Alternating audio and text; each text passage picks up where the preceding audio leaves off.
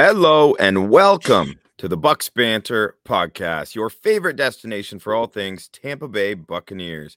NFL draft, in season analysis, hot and cold takes. This is the spot to be. I am joined by my co host, Scott Capron. Scott, what is good, my friend? How are you? Oh, I'm I'm doing I'm doing okay, man. Um, you know, I'm uh, the people want to know um about my first round of the year. I'm sure I'm still uh you know, you haven't heard about this yet, but I'm still reeling from a triple bogey on the 18th hole yesterday. About to shoot my best score ever. So, uh I hope the Bucks fans are ready to talk about that. Um really go through all the stages of grief and uh yeah, no, I'm just kidding. Let's let's talk about the draft. well, I'm sorry to hear it didn't work out, but it sounds like you're starting the year off the right on the right foot nonetheless. That's one way to put it. That's one way to put it. It's not how I'm saying it. It's certainly not how I've been looking at it all day, like a lunatic. But uh, but here we are. You know. Well, thankfully, there's no like video footage or anything of your meltdown on 18. Then much appreciated, and uh, yeah, we'll just leave it at that.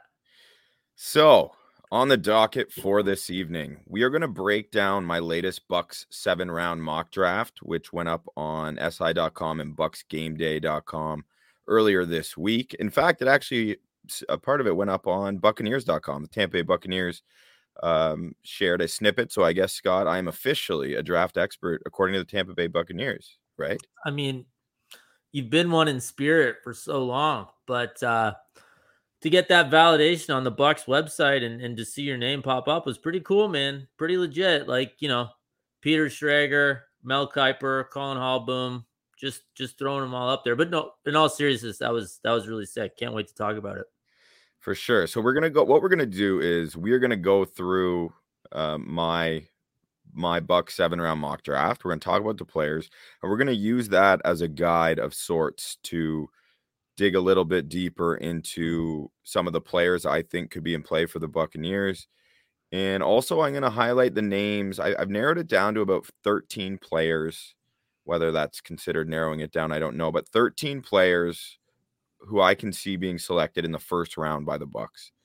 Um, probably closer to 10, mm. but there's about 10 names. I think I'd be shocked if it wasn't one of those 10 guys.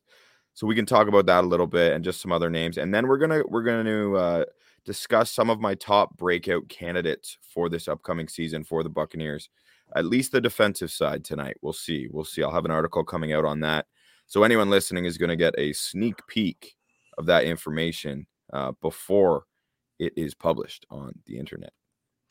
Okay, so yeah, man, that sounds great. So you you still think it's at 10, hey? At this point in the in the process, you still think it's at 10? I think it's pretty wide open, man, in terms of what yeah. position they could go. Uh so yeah, I do think it could potentially be as many as 10. Again, I could narrow it like, you know, if you wanted me to, I could tighten it up more than that for damn sure. But I think for now we're far enough away still and there's enough uncertainty that I'd prefer to keep it in the double digit realm. Okay, fair enough. Yeah. So in in my the first round, 27th overall. Um, I have the Buccaneers selecting Travis Jones, big defensive tackle out of the University of Connecticut. We have talked about him a fair bit because I've had him there for quite some time. And I wasn't able to move off that selection at this point. I still think adding a defensive tackle to pair alongside Vita Vea for the long haul is uh, at the top of the Buccaneers priority list. At least it would be mine. Mm. And you know, I I feel that way regardless of what happens with Ndamukong Suh. I mean, I hope they bring him back still. Uh, but as, as I've said before, I, I do think that that would be an ideal position to address, especially because the very top tier is so small in terms of interior defensive linemen. Mm. Um, and one of those guys, um, one of those guys is too much, too similar. Davis from Georgia is just too similar to Vita Vea, right? So that really narrows it down to two guys, which is Devonte Wyatt the other Georgia defensive tackle. And um, I just don't see him being there at 27 because of mm. what I just mentioned. So as much as I would love him, I think he's he's a little more of a pass rusher, or at least has a little more potential to develop as such, which kind of fits the mold of what would be best suited beside Vita Vea. Um, I just think there's going to be another team that's going to pounce on him before 27. Travis Jones. Where, where do you think he goes? Where do you think he goes? I, there's Yeah. a there's a number of spots he could land. He could go in the teens to Philly. Um, the Cowboys could take him. The Titans or Bills could take him right before. Even though I know the Bills have added some juice there. There's honestly a ton of teams because NFL teams just understand the importance of an interior rush. And Yeah. so so it's it's you know it's hard to to truly have a good pulse for all of these different teams and what their real draft needs are or what their priorities are. Okay, so I, I just want to throw out a couple of hypotheticals at uh, like with this pick. Then, so is the gap between the Georgia tackle and the UConn tackle is that worthy? If let's say, you know, let's say he isn't picked. Sorry, the, the Georgia tackle he isn't picked, and it's it's twenty. It's we're at pick twenty one. I just throwing out a number. Yeah. Is there a big enough gap between those two guys that would justify um Licht trying to trade up? In your Mm. opinion? Interesting. Great question. I think probably not. I just can't Okay. see Jason Licht doing it. Um, it's close to, and like I want to talk myself into it. Right. But I just think that the team has a number of areas that they need to address. And I think if anything, the play would be to move back into the Okay. f- second, like say back 10 picks or, or even less, pick up another pick or two in the mid rounds, and then draft Travis Jones still if you think he might still be there. Okay, That- so you so you love Trav like you're very high on Travis Jones then, and you would be very much okay with it at this point. I would. Yeah. Okay. I would be okay with it. Uh, I mean, it, unless they're in love with like there, there's other guys who you could get later in the second, like someone like a Perrion Winfrey out of Oklahoma, who is a bit of a smaller built defensive tackle, but kind of a speed power rusher from the inside. Um, he's a guy who would fit nicely next to to Vita Vea. He crushed it at the Senior Bowl just like Travis Jones did. He won MVP of the Senior Bowl. I think he had two sacks in the actual game too. Mm. Um, that's a guy like so. If if that's the case, then maybe you take a corner. If a corner sl- slips, if an Andrew Booth Jr. from Clemson were to switch, I would take him at 27 over Travis Jones, Yeah, for that, example. And this is the fascinating part about having a pick late in the first round, like for a fan base, eh? Because there's so many sliding doors and so much can happen ahead of you in those in those like what three three and a half hours, kind of before you pick eventually at 27, right? So always an interesting spot because obviously you're picking late, so your team's generally pretty good if you have that if you have that choice, but certain things happen, man, and that's I, I kind of like the back end of the first round for that because it's way less um predictable and and anything can happen. I mean, obviously when unpredictable stuff happens at the top, that's what we talk about and that's more, you know, earth-shattering in terms of the history of that draft kind of thing, right? But the Bucks are in a super interesting spot. I can't wait to see what they do.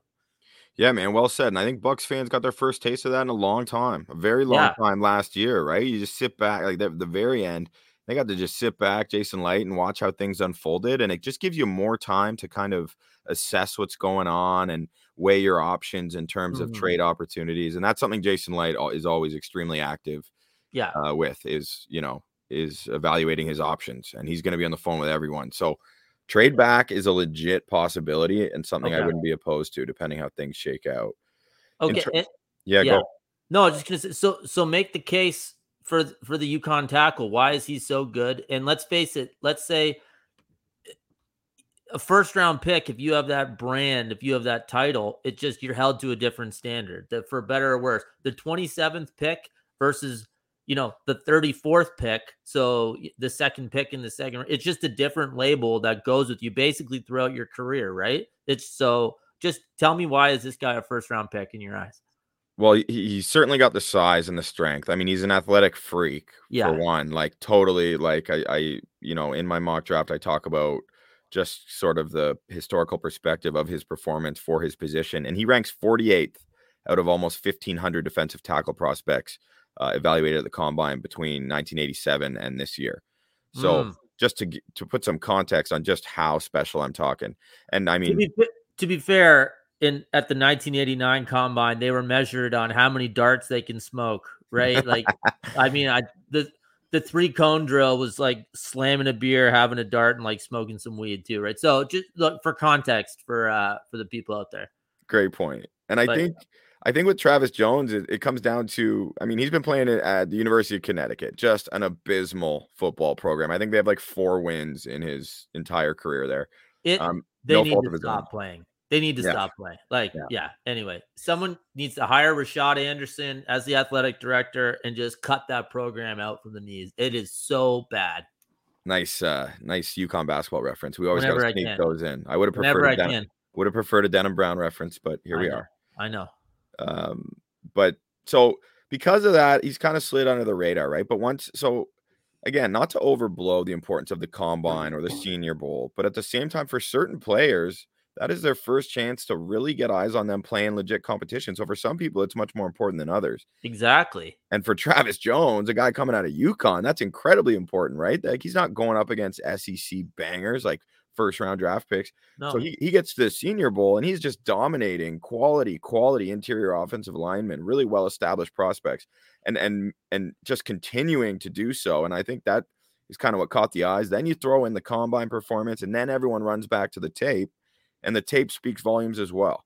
So just all of those things combined with the scarcity of high end talent at the position. And in my opinion, I like to always say take best player available.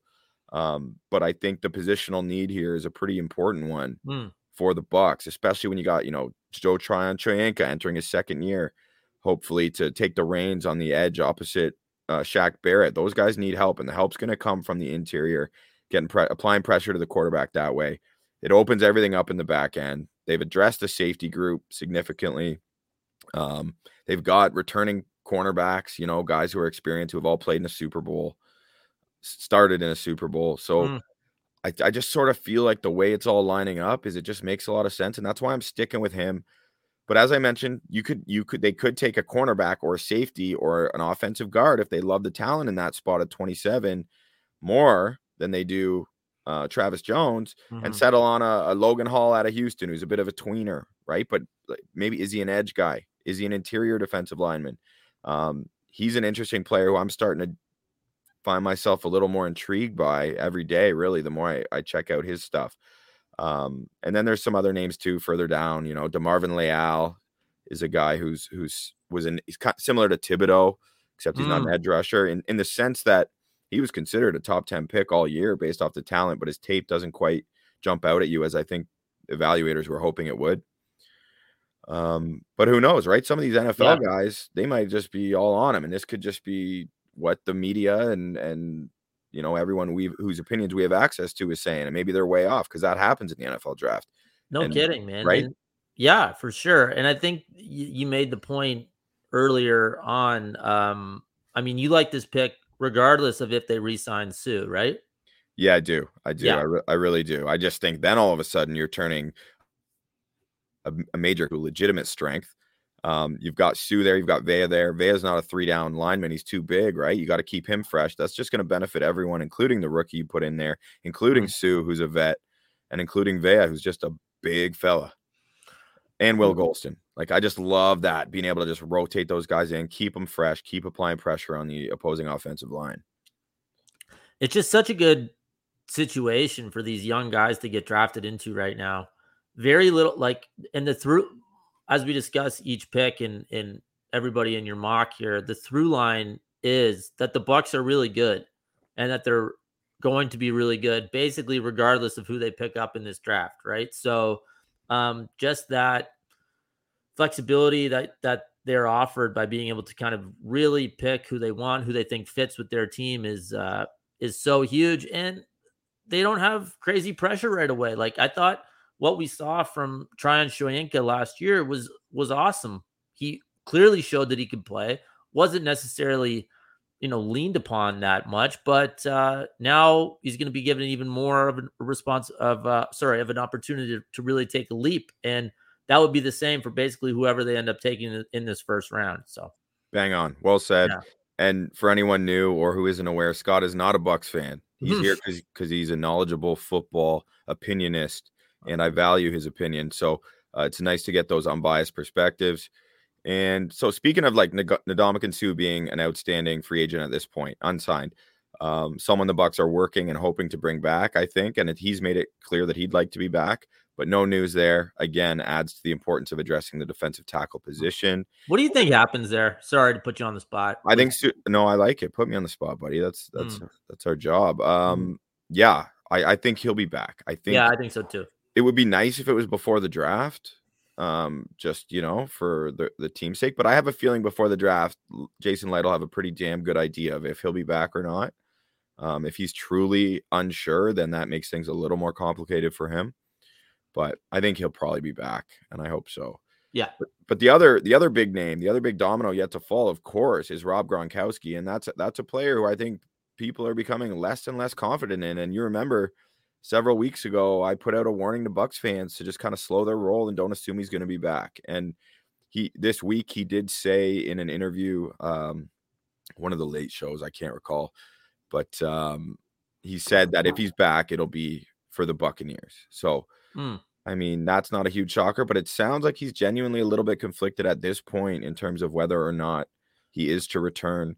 Uh, I know his supermodel wife wants him to play, he said. So I didn't actually catch the whole interview, but David Harrison um, from Bucks Game Day, he uh, put out a good article on that. So make sure you check that out, um, which is a good time to just kind of plug the website, si.com coverage of the Tampa Bay Buccaneers.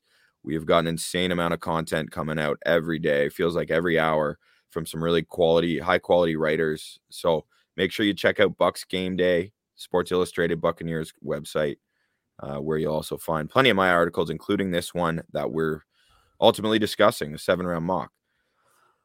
What a life for Gronk.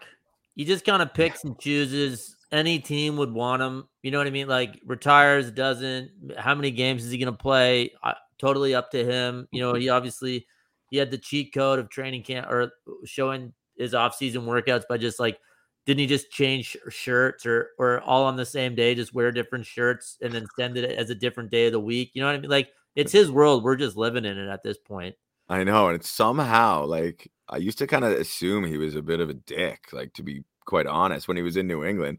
But yeah he comes to Tampa and he keeps doing the same Gronkisms, and I love it. I Yeah. love it. I love everything about him. All his teammates love him. He works his ass off once he's there. So some people are speculating that Gronk just wants to avoid like voluntary OTAs and like Mhm. not have not have to report to OTAs and stuff. So who knows? I hope that yeah, I mean, you know, maybe maybe that's the case. But as it stands, he's not on the team, and and it it's got to be more pressure on Jason Licht and the rest of the Buccaneers player personnel dev- department to address the tight end position. And, and again, similar to Suh, I think it's one they're going to want to address either way. If Gronk's back this year, I mean, who knows how much longer, especially if this is TB12's last kick at the can. So the Yeah. tight end class I have, and I, t- I mentioned this on the pod last week, I have the Buccaneers taking Trey McBride at, eh, with the 60th overall selection. That would be the first tight end off the board. Um, and by most colorado state Colorado State. That's the guy. So, I mean, I think if he's there at 60, you got to seriously look at that. I mean, it just fits such a need. But again, not again, I haven't really said this yet, but but Trey McBride and this tight end group, I mean, so you asked about the difference between, you know, Wyatt and Travis Jones and the rest of the tackle class. Like that's a Yeah. pretty significant gap. If you're talking about the difference between Trey McBride and say your fourth tight end or fifth guy could be Jeremy Ruckert at Ohio State, there is not a huge difference there. Okay. So this is one again much more dependent on the Gronk situation and really just about preference. Like, what is Yeah. it? You know, all I can tell you is I know the Buccaneers are going to want a guy who's capable of blocking because Cam Brate can't block. Cam Brate is not a good blocker. No. Um, Gronk is a tremendous blocker. Both are good pass catchers. So you, you want a pretty well versed guy. You know, I already mentioned Jeremy Ruckert. I actually really like him. You could probably get him in the third round. Um, maybe you'd have to get him in the, yeah, probably in the third round. He could even potentially slip to the fourth, but not where the Buccaneers would be Mm, um, selecting. But anyway, that's an option. Cade Otton out of Washington is a very similar profile to Jeremy Ruckert. Two guys who can catch, who can block, and do a li- little bit of everything. In the case of Jeremy Ruckert, the question is like McBride from Colorado State has shown the ability to like win balls vertically and run a more diverse route tree. Whereas Jeremy Ruckert, because Ohio State's been so good in the way they run their offense, they only need to use him in pretty basic um, offensive, you know, employments per se. So Yeah. so that evaluation isn't available, but doesn't mean he can't do it, right? Oh yeah, for sure. I mean, we see it all the time where guys are better in the NFL than they than the, than their numbers or usage would have um, you know would have led people to believe based on what offense they played in in college, right? So yeah, that makes sense. Yeah, and you're uh, the purpose is to pick the guy who's going to be the best, not the guy Yeah. who's the best in college, right? So that- Exactly. that's Yeah. the art. That's the art of it all. yeah. So the other name that's really interesting is Jelani Woods. Like if you're taking a guy for upside, the Virginia tight end, we've talked about him. I think he's like Yeah. six seven. He's really fast, um, but a bit more of a project potentially. So, I mean, those are some of the names there. Isaiah Likely out of Coastal Carolina is another guy. He could go in the second. He could go in the fourth. Uh, more of a pass catching tight end exclusively. Again, similar to Jelani Woods in that sense. They're more of like the the high upside as a, as a pass catcher. You'd hope they could develop as a blocker. Mm. So those are some of the other names if the Buccaneers wanted to address the tight end position later. As it stands of this moment, I've got him taking Trey McBride because I have him still on the board there. Another team could be in love with him and take him earlier, just the way this goes. yeah. Is he your favorite tight end? Yeah, he's my favorite tight end. He is your tight. Yeah. Okay. I do really like Ruckert though, the Ohio State guy. Like a lot of people have him below Cade Otton, below Jelani Woods. I have Wow. if if you could get Ruckert in the third, like that that would be if I knew he would be there, for example, I'd have him mocked there. But I just Yeah. don't know. I mean, who knows? Who knows? Maybe someone I don't want to say reaches for McBride, but you know, takes McBride a little bit earlier, and then you actually have Ruckert fall to you at a lower pick, and like, hey, that that works too, right? Yeah, and and and that's another like low key advantage, similar to what we said, like drafting at the end of the first, is just when you have different areas you could address, it puts you in less of a pressing situation to to do anything irrational. And Exactly. you know, and Bucks fans should have confidence in Jason Licht. He's not a panicky dude. I, I nor should any G- NFL general manager be. But let's be real. I mean, Hmm. there's there's some guys who aren't quite built for this in those roles. Or they're picking to save their job, right? And they need to win this this season. And such a such a bizarre work environment. Like I can't even imagine what that would be like. Like I don't know. You just mortgage everything to to try to save your job. Like it's it's so weird. It's so unhealthy. And it's it's all determined by other people. Yeah, Like, you're not you're not in control of your destiny. You're just Yeah. trusting the guy that you put your name behind and offer millions of dollars and to be the face of your franchise at That- certain positions. That's why I'm always so shocked when like regimes or coaching staffs are let go. It's like, what do you guys think? Like, you think you're gonna be here for 25 years? Like, everyone just gets fired. That's how this works. Like, I, I'm so when everyone's so upset or shocked or didn't see it coming, I'm like, well, I mean, basically, unless who you're Mike Tomlin, like you don't get fired. Like, is I think he's the longest. I'm, I'm probably missing someone obvious, but he's as longest serving as anyone, right, in the NFL in a Bel- coaching Bel- role. Belichick, obviously, Belichick. but, yeah, obviously, yeah. but yeah, Tomlin's right up there for sure. Yeah. Oh, you know, we just didn't. We didn't have the time. We didn't have the time. Well, how much time were you expecting? Like, fucking get over it. More time than Frank Vogel to win a second title in LA. Talk about a scapegoat, eh? Rob Pelinka, just no accountability. Pelinka sucks, and Vogel's just counting his money. Doesn't have to coach that disaster team anymore. No one's blaming him for the season, and he'll just get another job because the NBA is unbelievable for recycling guys too. So, yeah, I th- I don't think Vogel's too upset about it. Good point. Great, Yeah. great point. Um, moving along, I addressed the offensive guard position in the third round with Cole Strange out of Tennessee, Chattanooga. Um, and this is a guy who I've also had the Bucks taking for quite some time now, um, dating back to my previous uh, first Bucks seven round mock draft that I did for NFL Draft Lounge.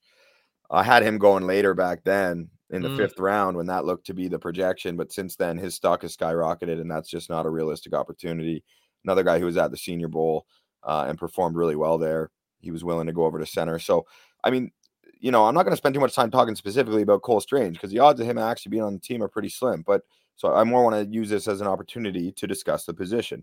Yes. Um, and in terms of interior offensive linemen, I mean, the left guard spot, that's where the vacancy is technically in Tampa uh, due to Ali Marpet's retirement.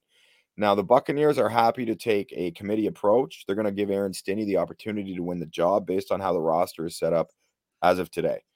However, you know, there's a couple, there's two guys in particular Zion Johnson out of Boston College and Kenyon Green out of Texas A&M. These are another two guys who would be on my top 10 uh, legit chance to be Buccaneers in the first round.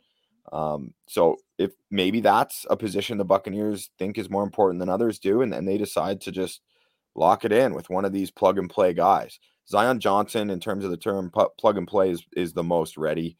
Um, Jon Ledyard over at Pewter Report, one of the best talent evaluators in the in the game. Bucks fans are lucky that he's he's producing content on the Buccaneers. He's in love with Zion Johnson. He considers him a top 10 prospect in the entire draft. Um, so I mean, if he's there at 27, which in many cases is predicted to be a, a realistic possibility, then that's someone you got to look at right mm. there. Kenyon Green at a Texas A&M, um, a little more of like he's not as technically fundamentally sound as a Zion Johnson, but he's certainly got a really high upside. It's funny, right? When you're talking eh, offensive lineman, it's like the whole upside thing isn't quite as appealing as the sturdy high floor.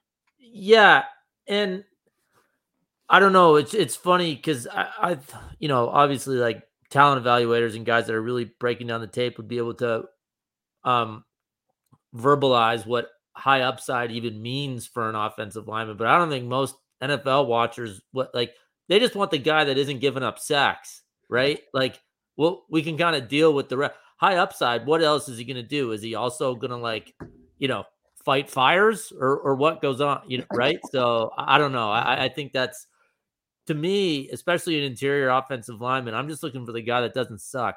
Yeah, fair enough, Scott. I mean, I think I think the upside is is just like maybe all the physical tools, an insane amount of power just needs to be coached up a little bit, kind of yeah. thing. But I totally get what you're saying. I like that. That's yeah, classic Scotty take. We well, I'm just it. it's just it's easier to um I don't know. It's easier to, to define with a receiver or or like a, a, skill position guy than I think for most people with with what lineman can actually produce, right? So hopefully the trench goat Brandon Thorn isn't watching because he wouldn't like us uh, talking about his position that way. We I, I want to get him on this podcast one day. That's mm, a goal. That'd be awesome. I hey, I'm not knocking it. I'm just no, I know, you're not. People, I know you're not. People will uh will get it in general. Fair. Um, a couple other names I like Ed Ingram out of LSU in terms of interior offensive lineman. This is more in the Cole Strange territory, rounds three, four, maybe two, three, four, even. Dylan Parham out of Memphis and mm. Chris Chris Paul out of Tulsa, one of two legit NFL offensive linemen uh, that Tulsa sent into the league this year. So um, those are some names there. Not not a necessarily a dire need, but if there's a talent there, I wouldn't be surprised to see the Buccaneers address that position. In the fourth round, I have the Bucks uh, um, adding a corner. I hate to. If you draft Chris Paul, though, are you ever going to win a title? Well, how funny is it? I just mentioned Chris Paul, and my fourth round pick for the Bucks is Kobe Bryant. Oh my god, that, that is pretty wild. Yeah, is that irony, coincidence? I don't know. Uh, it's something. It's yeah. it's something definitely. But so Kobe Bryant, um, uh, you know, Ahmad Sauce Gardner's counterpart at Cincinnati is is low key a heck of a player himself, and um, due to not an overwhelming, like imp- overwhelmingly impressive speed or combine scores, like vertical, all that stuff, it was definitely below average. I don't know the exact numbers offhand, but um, he's a guy who who is very likely could be available in the fourth. He could go in the third. Mm. Um, but it seems like a, like if he's there, which according to my projections he very well could be, then that seems like a really nice pick if the Bucks haven't already addressed the position. Um, just because he's long. Bucks love tall corners if they're going to play on the outside. Uh, he's six two. Wow. Um, he's got he's he's versatile, right? He's played he's played some nickel. He's played some safety. He he's pretty well scheme proof. He could play, you know, press man. He could fit into yeah. his zone, zone scheme. That's the kind of thing you like. You got to be able to think the position, any any position playing for Todd Bowles. That's mm-hmm. for sure. Because he loves to run exotic stunts, and it's a zone based defense for your secondary. So yeah, it's a, it's a guy I think who who could think the position well enough, and and certainly have the the uh like the length and the ball skills he can produce. Like he can he can catch the ball. Um, yeah, and and and you know to step up and make a tackle too, right? Which I think um the Cincinnati secondary was great this year. If I I mean, you know they weren't playing the toughest competition, but with Gardner and him, like physical, long, just good players. Fourth round seemed like that would be a steal. Yeah, for sure. And like, and so I will say to to add on to that, that's probably his biggest area to improve. Is he, he's whiffing on tackles a fair bit, Mm, but but you're right. Like as a group, they were great at tackling since the Bearcats. They got they got a safety who will be drafted as well. So Yeah. you're not wrong to say they knew what they were doing. But if anything, he would be the guy. That would be the area he could work on most. But tough to be a defensive player that needs to work on tackling. You know what I mean? Like Yeah. you don't you don't really want that label attached to you. yeah, if, even if you're a corner, it's not all sexiness. Like you gotta have some grit gotta- to you. You gotta gotta have some grit to you. Yeah. And Yeah. there's so many fan bases. Every fan base is just completely frustrated with watching DBs who can't tackle. Like they've all every fan base has experienced it. It's where we can all band together, no matter what colors you wear, no matter what team you cheer for. Well, that's the thing. It's like eh, you know when you're watching the games, you expect no drops and you expect no missed tackles, right? It, it- you know, it's a simple thing of like uh, throw, uh, throw, catch, tackle, football in football. But when one of those basic things doesn't happen, you know, it looks so ridiculous out there. And if you can't count on that, like if you can't count on making a tackle or making a catch, then it stands out and you just want to it's it's just the worst thing ever, right? So yeah, you can't take those things for granted, but you also need to make every single one of those plays. Yeah, well said. And uh, we haven't had a basketball reference in almost 10 minutes. So reminds me of not def- not collecting defensive rebounds, giving up Oh all the boards. Right? It's just exactly. That feeling is just it invokes the same feeling.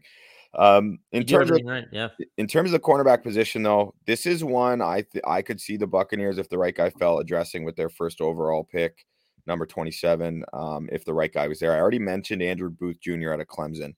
The top four corners or so, McDuffie, Stingley, Gardner, and Andrew Booth Jr. Uh, are all really good. Like CB ones in the NFL, like love them. So if one of those guys, and I think it would have to be Andrew Booth Jr. because the other guy's stock's just too high. Um, if Andrew Booth Jr. were to fall, I'm all over it. I'm taking him and just not worrying about that position the rest of the draft. Unlikely, however. Um, two names that could potentially be in play Kyler Gordon out of the University of Washington. Uh, so he was Trent McDuffie's running mate. Uh, so we just talked about the two Bearcats cornerbacks. Well, here you got two out of two Washington Huskies. Um, Kyler Gordon, a lot of people thought projected as a first round pick. He didn't blow away the, the combine like a lot of people thought he did. So whether or not he's a surefire first rounder, that's no longer the case, but he could still sneak in. hmm But if the Bucks love him, Jason Licht's going to take him. Jason, like they, they don't give a shit about our media perspective, right? They have their own boards and they're going to stick to him. Wait, That- wait. You're saying Licht isn't going to listen to this and this isn't going to affect his board? Are you? I was promised. I was promised certain things when I hopped on here. Uh, mainly that we would be influencing picks. So I set I set you up too much to like take a dig at me and all, all the time I put into this, but you do it very diplomatically. So I, I'm I give you- trying. I'm trying. It it takes a lot out of me to do it diplomatically. So just you know, bear with me here, bud. Appreciate it. And then Florida, Kaiir Elam, um, coming out of Florida, you know, he's a late first, early second round graded player by most, and he certainly got the length, but the tape leaves a little bit to be desired, in my opinion. And the Buccaneers don't have the best resume of drafting corners out of Florida. Um, Mm, you know, thanks to Vernon Hargreaves. So Vernon Hargreaves is like 5'10 tops, so that, that's a difference right there. But Ky- like Kaiir Elam could be a guy. Another guy they've brought in, Roger McCreary out of Auburn. Bucks love Auburn DBs, that's for sure. Carlton Davis and Jamel Dean, both Auburn guys. Um, they drafted an Auburn player last year in KJ Britt. So they like they like those boys from Auburn, and they've already had McCreary in for a visit. Um, but you know his profile doesn't make any sense. Like it's all like you, you can't read too much into the visits. Often it's just based on convenience where the player is. They got their visit, so they use them. Want to get to know the players a little bit. McCreary has like historically short arms. I think we, we may have mentioned this on a previous pod, but doesn't matter. It should be mentioned every time. yeah, I know you have. He's got historically short arms. Then that's that's interesting. Like how short are we talking? like I don't know, like twenty Like freakishly short? uh, well, no, he doesn't look like an alligator, but Well, in He- my mind, I'm picturing that, okay. and well, quite fault. frankly, I want to see it. I So well, when I say historically, he would have the shortest arms of any cornerback in the NFL if he were drafted. So does that Okay. qualify? Well, Yeah, that's ever. Yeah, that qualifies. Not big time. ever currently. Let's say Okay, currently. currently, sure. I don't care. Whatever. I'm in my head. It's ever. So Okay. yeah, I I mean, we're gonna be watching Bucks games. I want freaking short arm McGee on our team and seeing what the hell happens when the ball's in the air. So for entertainment purposes, please take Raj McCreary. But if not, put him on another team in the division so we can see him twice a year. I like how you've coined him Raj from here on out. I feel like he goes by Raj. Yeah, you you also coined that he's from Ireland last time, uh, last podcast. So I like I like how you got something new for old Raj McCreary from wherever Ireland. From I thought that was Murphy Bunting. oh maybe I think it was a McCreary. Oh maybe I don't Roger know. McCreary, he sounds like uh like a Liverpool fan, Your don't your you think? your cross country comparisons have just reached a whole new level of obscurity. It's just too hard to keep track. But We they're got- all hundred percent right. Right. Yeah. and um, you know, well researched. So remember that. Remember that, listeners. but he's a guy who who could play more in uh, more in the slot, play that nickel position. But he's more of a second, third round guy, I think, realistically. And another name, Cam Taylor Britt out of Nebraska. Um, really talented player. He's a guy I toyed with. I had a lot of trouble deciding between him and Coby Bryant at points because I like both those guys and their fit and how they would appeal to the Buccaneers and what it is they look for. Um, but because I took an offensive lineman for the sake of this mock draft uh, in the third round, I, I don't think that Cam Taylor Britt would be there in the fourth. I think he's a third round guy specifically. Okay. So, so to summarize, I got Travis Jones in the first. He's a defensive tackle out of UConn. We talked about a bunch of other defensive tackles. Trey McBride, mm, widely considered to be the the tight end one in this draft out of Colorado State. I have him going 60th overall in the second round. We talked about the tight ends. Uh, Cole Strange out of Chattanooga, offensive guard um, in round three. We have since talked about the offensive guard class and some of the Yes. we like there. We have just finished talking about the cornerbacks. Um, it, for the sake of my draft, after the fourth round, the Bucks have two seventh round picks. So I don't really want to get into that. I mean, you're really taking a stab there. I had them taking um, a edge rusher slash linebacker Ali Fayad out of Western Michigan put Mm, up some really cool numbers. Small school guy. Uh, for anyone who wants to check out that article, I've tweeted it.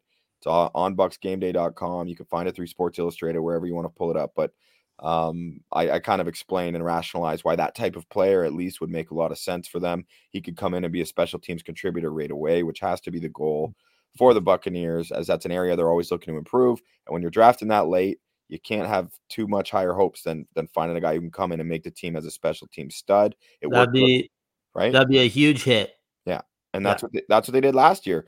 Mr. Irrelevant made the damn team. Maybe not big a big enough story. Grant Stewart out of Houston, he Mm. made the team. He made the team as a rookie. He played every week. He dressed. So, you know, not so irrelevant. No, that's Uh, and Yeah.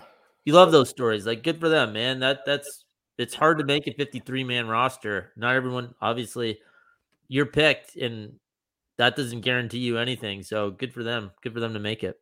Yeah, man. And then so I, I kept it on the special teams theme again with with my last pick. Um, and I took the uh, the running back out of uh, Baylor. Uh, Trestan Ebner is his name. Just a dynamic kick returner is ultimately what he is. He's a running back by trade. He's got great hands. You know, Giovani Bernard's on a one year deal. Um, Ke'Shawn Vaughn, we're not sure what we got there in terms of the running back position. So I ultimately decided this would put pressure on Jaelon Darden, a guy the Buccaneers moved up for in the fourth round last year and more or less fell flat on his face. Um, I had some disparaging remarks. I hope he doesn't read in that article um, in relation to his performance as a rookie. I think, I hope, eh, like, even just to put pressure on Darden, hopefully he's going to come back with a vengeance. I don't want to give up on the kid, but um, he sure did not look the part last year. So, I mean, Trestan Ebner is is back to back, back to back conference special teams player of the year as a return man. That's how good he was for Baylor. Dynamic athlete, great hands. Maybe he could, you know, best case scenario. Not only does he win the kick returner duties, he actually maybe earns some reps as like a reserve third down back. You know, Mhm. behind Giovani Bernard. Who knows? For sure. For So sure. And that's what you're, you're you're taking stabs, right? You're taking flyers. And that's to me the guy who has shown, you know, like a propensity in college for just like making big plays. Like, yeah, let's see. Let's see, let's see what he can do. Let's give him the ball. Let's let him return it. And may who knows? Maybe he can flip a game or whatever and and be that spark plug for you, right? Yeah, and aside from the obvious things like fair catches and how to handle that and like the punt return game, like it's pretty straightforward. It's like the most playground like like get just get to the other side. right? Yeah, You know, it's all it's it's uh, an instinctive thing more so than overthinking it. So Get the best athlete the ball, and this is a great way to do it, right? Like you don't you're not he doesn't have to get open in order to to to return a to to return a kick or a punt, right? So exactly. yeah, that's cool. That'd be sweet. He doesn't have to break in at 12 and a half yards specifically, or Brady's gonna have him kicked off the team. Like he just gotta return the damn ball. Yeah, exactly. Plus his arm length, by all accounts, is normal, unlike Raj, right? Just bringing Raji that back. To old Raji Magoo. Yeah, so Um, it's it's Magoo now. you know what, man? I spent all day with my seven month old son. Everything's Magoo. I don't know. Yeah. I've never said Magoo in my entire life. He's Mr. Magoo. He stinks Magoo. He's Theo Magoo. I, don't- I don't even know. I've mixed in a McGee. Maybe I'm just changing the end vowel at the. I, I it's long. It's long, and I can't say that I'm I'm dialing up my best material every day for the boy. Like I'm trying, but like I said, I'm defaulting to Magoo. I don't know where it's coming from, so I, I truly apologize. Really good backstory. And don't don't don't be so hard on yourself, man. We're doing a football podcast. I'm wearing a basketball shirt oh, that, that looks like a soccer shirt, like Adidas. Who owns Adidas? I don't know. I so I'm- did. I did think it was potentially a Liverpool or Man U little jacket there, but I, I think it's the. Is it Canada or the Raps? Raptors. Yeah. Okay. There you go. Um, so in terms of like some of the other positions that could be addressed throughout the draft, a couple names I like. Boye Mafe out of Minnesota, really, really athletic guy with a crazy cool story. Um, and he's really just, you know, a specimen and someone who has that high ceiling. I mean, he's got the power and the strength to potentially kick inside. So a little bit of versatility, similar to a Logan Hall out of Houston, who, who I Mhm. mentioned earlier, bit of a tweener. Um, but he's a guy who fits the profile. So edge rushers, that's a guy that could be in play in there with their 27th overall pick. I got two safeties I think could be in play there. I've already gone off and over the Daxton Hill, so Hmm, um, we don't need to speak anymore about my fondness of of Mr. Dax Hill out of Michigan, one of my favorite players in the whole draft. Whoever gets him is getting a treat. And then Lewis Cine out of Georgia is another guy who apparently some teams are, are extremely high on. The Georgia defense. Like, It's ridiculous. are you kidding? I know it's so stupid. It's it's so ridiculous. How many are they? How many guys are going to get drafted? Uh, Dane Brugler was talking about it. They have the potential to set a record for like the most top 100 picks. It's unlikely they're going to beat, I think, an old Miami team like back in the Oh, the Ed Reed days. team, like right? Yeah, it would have been that year probably. Yeah. So they're not going to quite beat that, but they're going to probably be second with all these guys they got, man. Like, so pretty wild. But that, so edge rusher is a position too. You, you also want depth, you want rotational pieces. And our guys over at Real Bucks Talk, um, th- they've been pounding the table for an edge rusher, as in that should be a higher priority for the Bucks than people such as myself are are acknowledging.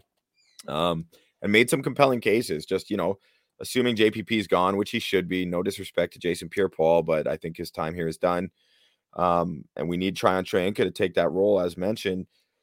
You got Shaq Barrett, so who's behind him? Who's backing him up? They don't quite have an, have the depth there that they're going to need to find ways to supplement. So uh, maybe they do. Maybe they decide, hey, let's go back to back first rounders on young, talented edge rushers and see what we can work with. Um, but again, those safeties I love. Some other guys who could be taken later in the draft. Jalen Pitre at a Baylor probably won't be there by 60 in the second round, but I love him. Who are And- okay? So who are just a couple names you would love to somehow get? So let's say first round dream scenario. Who would that that that is somewhat feasible to drop to twenty seven? Who would you love to get? And then give me two more middle middle round guys that you just want to somehow end up on the box. I'm sure you've mentioned a couple, but you know maybe it didn't seem as uh possible when you were actually doing the mock kind of thing. Yeah, for sure. Okay, well, well, Devonte Wyatt, of course, is a Okay. dream scenario. That's the most Yeah. perfect scenario. The Georgia D tackle.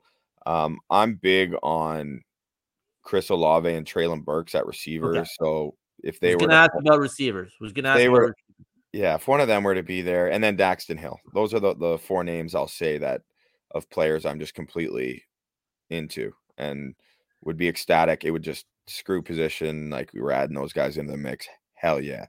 Mm. Um, and then like later guys who I'd like to see on the Bucks. I mean, sorry, and Andrew Booth Jr. is the other one that I mentioned, the Clemson corner. yeah, yeah, yeah. Okay, cool. Um, and then like later, like Jeremy Ruckert, if you get him in the third or fourth, this Ohio State tight end, I like that a lot. You don't have to Sure. blow a second round pick on a Trey McBride, sneak him in the third, allows you to use that second round pick on maybe one of these safeties or corners, of course, depending what happens. That's a guy who I would like to get later. Um, Cam Taylor Britt is a cornerback out of Nebraska. Again, that would have to be in probably the third round. That's a guy I'd like to see on the Buccaneers. Okay. And yeah, I mean, Matthew Butler out of Tennessee, an interior defensive lineman, that'd be a fun one. But in terms of like specific fits, it's just, you know, you're throwing blind at a dartboard. So, like, Yeah. Troy Anderson out of Montana State, I compared myself to him in a previous episode. Um, he's just like this crazy freak athlete who was a quarterback and a running back, and now he's a linebacker out of Montana State. And not so much a need, but that'd be a cool player to see in pewter and red also. Nice. Yeah. Funny, uh, yeah. I wanted to ask you about the receivers. I actually saw is on Twitter. His name's Eric Eager. He's a he's a bettor. He's a sports bettor, and he said he took a little bit of. Um, he put a bit down on Jameson Williams as the first wide receiver off the board at five to one. Is that possible?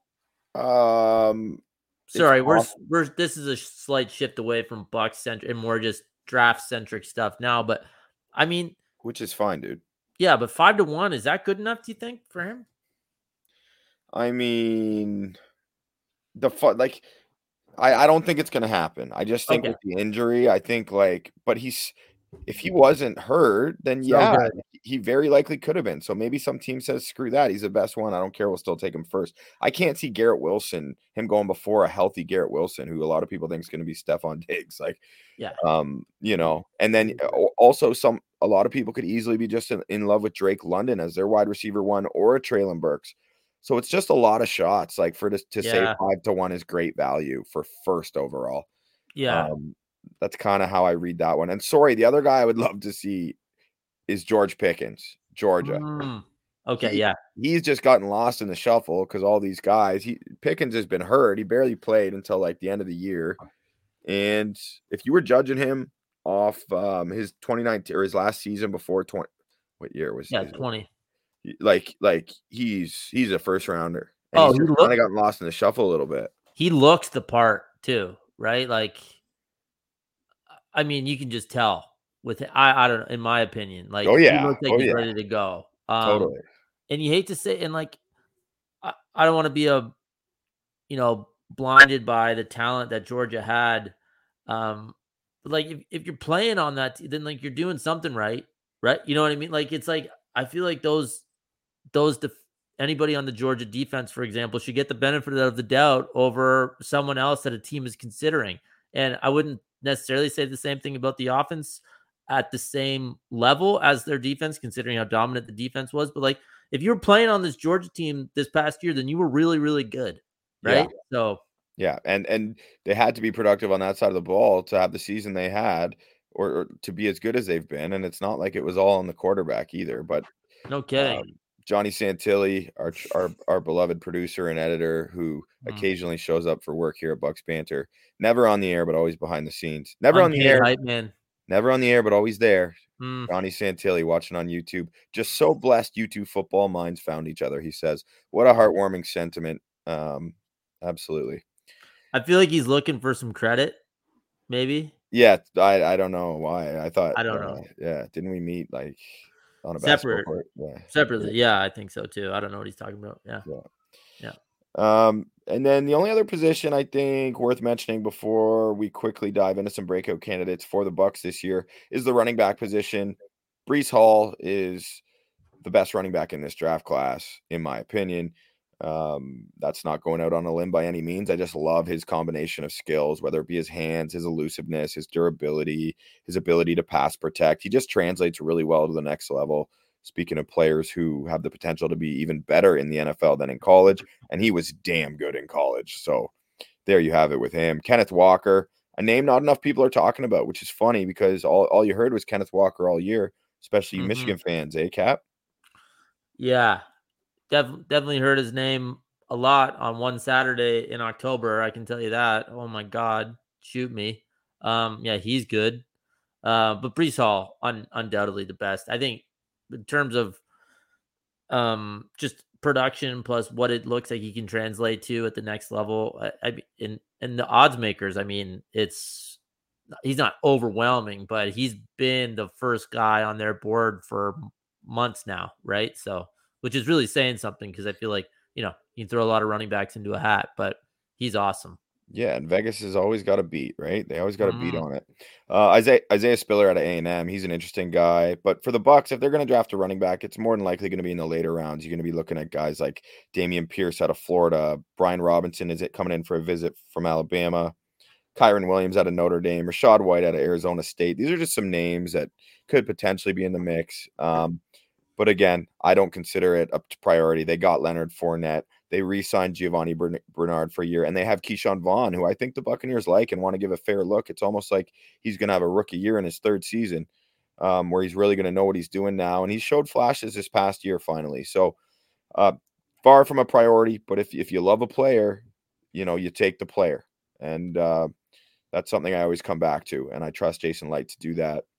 Hopefully, though, the team can add a defensive tackle, a tight end, and a corner at very least. Um, so I think that's a pretty good summary in terms of the rationale behind my selections. And Mm. Lord, Lord knows it could change uh, between draft night a couple weeks from now. But uh, for as it is, that's how it is. So check it out on si.com, uh, bucksgameday.com, and give it a, a closer look if you want to know even more details about those players. What I want to do now is just tease a couple names, Scotty, um, because I'm going to have this article coming out this week within a day or two. Um, and that is like who is poised to break out for the Buccaneers this year. Okay. Um, I just want to focus on the defensive side. I picked three players, and um, the first one we've we've mentioned his name numerous times. That's Joe Tryon-Shoyinka, JTS. I think based on the opportunity, based on the glimpses we saw in the limited amount of snaps he got as a rookie. I mean, he was coming to a defending Super Bowl champion, Mhm. returning every starter. So he had as cushy of a first year in the NFL as you could have just based on expectations for a first round pick. Like Oh, maybe yeah. maybe ever. like Oh. right? Oh, that was so house money, whatever you got from him, and they could kind of do whatever they wanted. And he clearly showed that he can play. And I don't know, didn't hear a bad word about him the whole season, right? Like, like no issues. Bucks fans love him. I, I, I he has to be the breakout guy. I don't mean he has to be like, or else they're fucked or anything. I just mean he's the choice, and Yeah. I think the most likely. He literally looks like an action figure. Like yeah, he- he's insane. Yeah. Um, like throw on the preseason tape last year. He had a couple sacks in preseason, blew the head off Brandon Allen or whoever the Bengals quarterback was. Oh, Um, right, yeah. they- it was an egregious. They called roughing the passer. He still had a couple more sacks. He sacked uh, Tyrod Taylor, strip sack Tyrod Taylor at Houston. Um, so you got to see more flashes then than the Mhm. regular season. So really excited for him. I think it could be a big year. And the next guy is one of my favorite Buccaneers, surprisingly to many, and that's Jamel Dean. Um, and he's entering the last year of his rookie deal. He's one of those Auburn cornerbacks we talked about. And I think Jamel Dean, if he can, like, he, he kind of gets nicked up here and there, but when he's on the field, he's productive. He's like a analytics darling. PFF loves him, and I'll talk about that a little bit in my article when I describe why. Um, and P- because it's draft season, I kind of wanted to revisit him as a prospect because the Bucks got him in the with like the 94th or 5th pick um, in 2019. I was looking at his his numbers at the combine. It is stupid, Jamel Dean. Yeah, Like, I, I can't believe he went in the third. He's 6'2, 205. So both like incredible size. He ran a 4.30 40, which was the second fastest time in the entire combine, 99 percentile for cornerbacks. He jumped 41 inches in the vert, like 95 plus percentile. Um, and what was the other one that was super impressive? His broad jump. I can't remember how many inches it was, but it was again beyond the upper echelon in terms of physical testing. So I found it kind of fun to revisit his draft stock, like or his draft profile, just because now that I've seen him for a few years. So when he's on the field, Jamel Dean does his thing. He's he's a little mechanical at times when you watch him work. Like he's not the despite those like dynamic breakaway burst and speed he has, he's a little not awkward, but a bit mechanical sometimes, not with not the lateral quickness or agility you might love. Mm.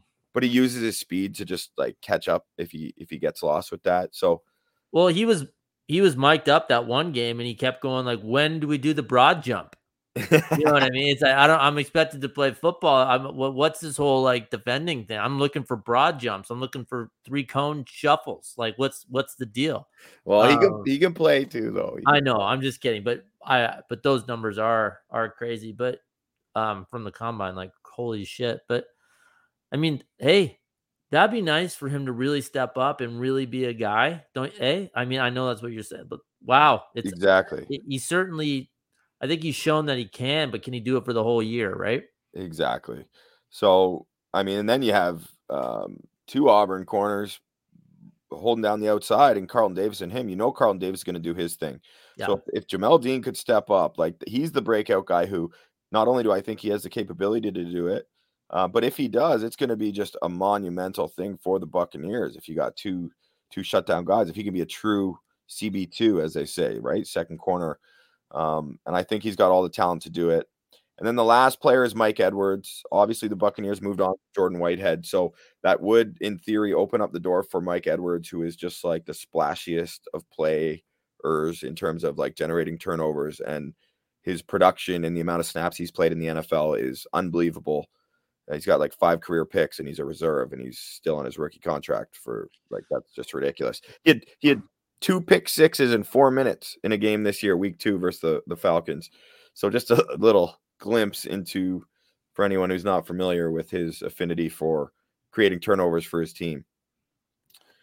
Um, Bucks brought in Logan Ryan and Keanu Neal, obviously. So those are technically safeties, but I, I view those guys more as like uh, Swiss Army knives who are just going to kind of shuffle around, play some nickel, Yeah. um, and and just kind of be more malleable in the in the back of that secondary there. Whereas I I, I think Edwards, if he can show that that he's he's ready to take that leap, I think he'll have the chance to to earn that starting gig opposite Antoine Winfield.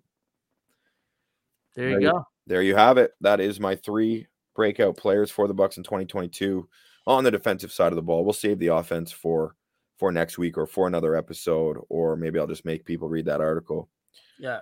Um, but yeah, so th- there you have it. We've talked NFL draft. We broke down my Buck seven round ma- mock draft. Talked about a shit ton of names um, of players who I think are intriguing at the very least. Um, and you know things will maybe get a little more clear before the draft, or maybe they'll just get a little more muffled. We'll have to see. Always interesting. I mean, like we these mocks are basically completely insane and no one knows what's going to happen, but they're really fun and it's great. It's a great way to look at the position groups the way you've done it. Boom. And um, that was awesome. And just getting through so many names and, um, you know, guys you like, who they could target was uh, super interesting, man. I mean, the draft is fun. It's a little bit wild because it's football and, and it's less, I don't want to say important, but you know, to really come in and make a difference, especially when you're the 27th pick uh, on a like on a team that's already really good. But it's super fun, and you get to talk about these new guys on the team and what they could bring, right? So yeah, man. For sure, and you're learning about the future of the league, right? That's what yeah, I love. exactly. So when you cover it every year and you l- learn in depth about these guys in a couple of years, that's that's all, all the stars in the league. So um, it's a fun process. So for more of that, more coverage of the NFL draft, more coverage of the Tampa Bay Buccaneers, make sure you subscribe to the Bucks Banter podcast on YouTube. We're available for streaming on um, Spotify and Apple, all that good stuff. And also make sure you check out Bucks Game Day. Make sure you follow my boy Scott Capron here at Captain Ron um, and follow me at Bucks Banter, and you'll get tons of tons more Bucks content on the way. So thanks so much for joining us uh, with your your Wednesday evening, and um, can't wait to see you again soon. Till next time, go Bucks.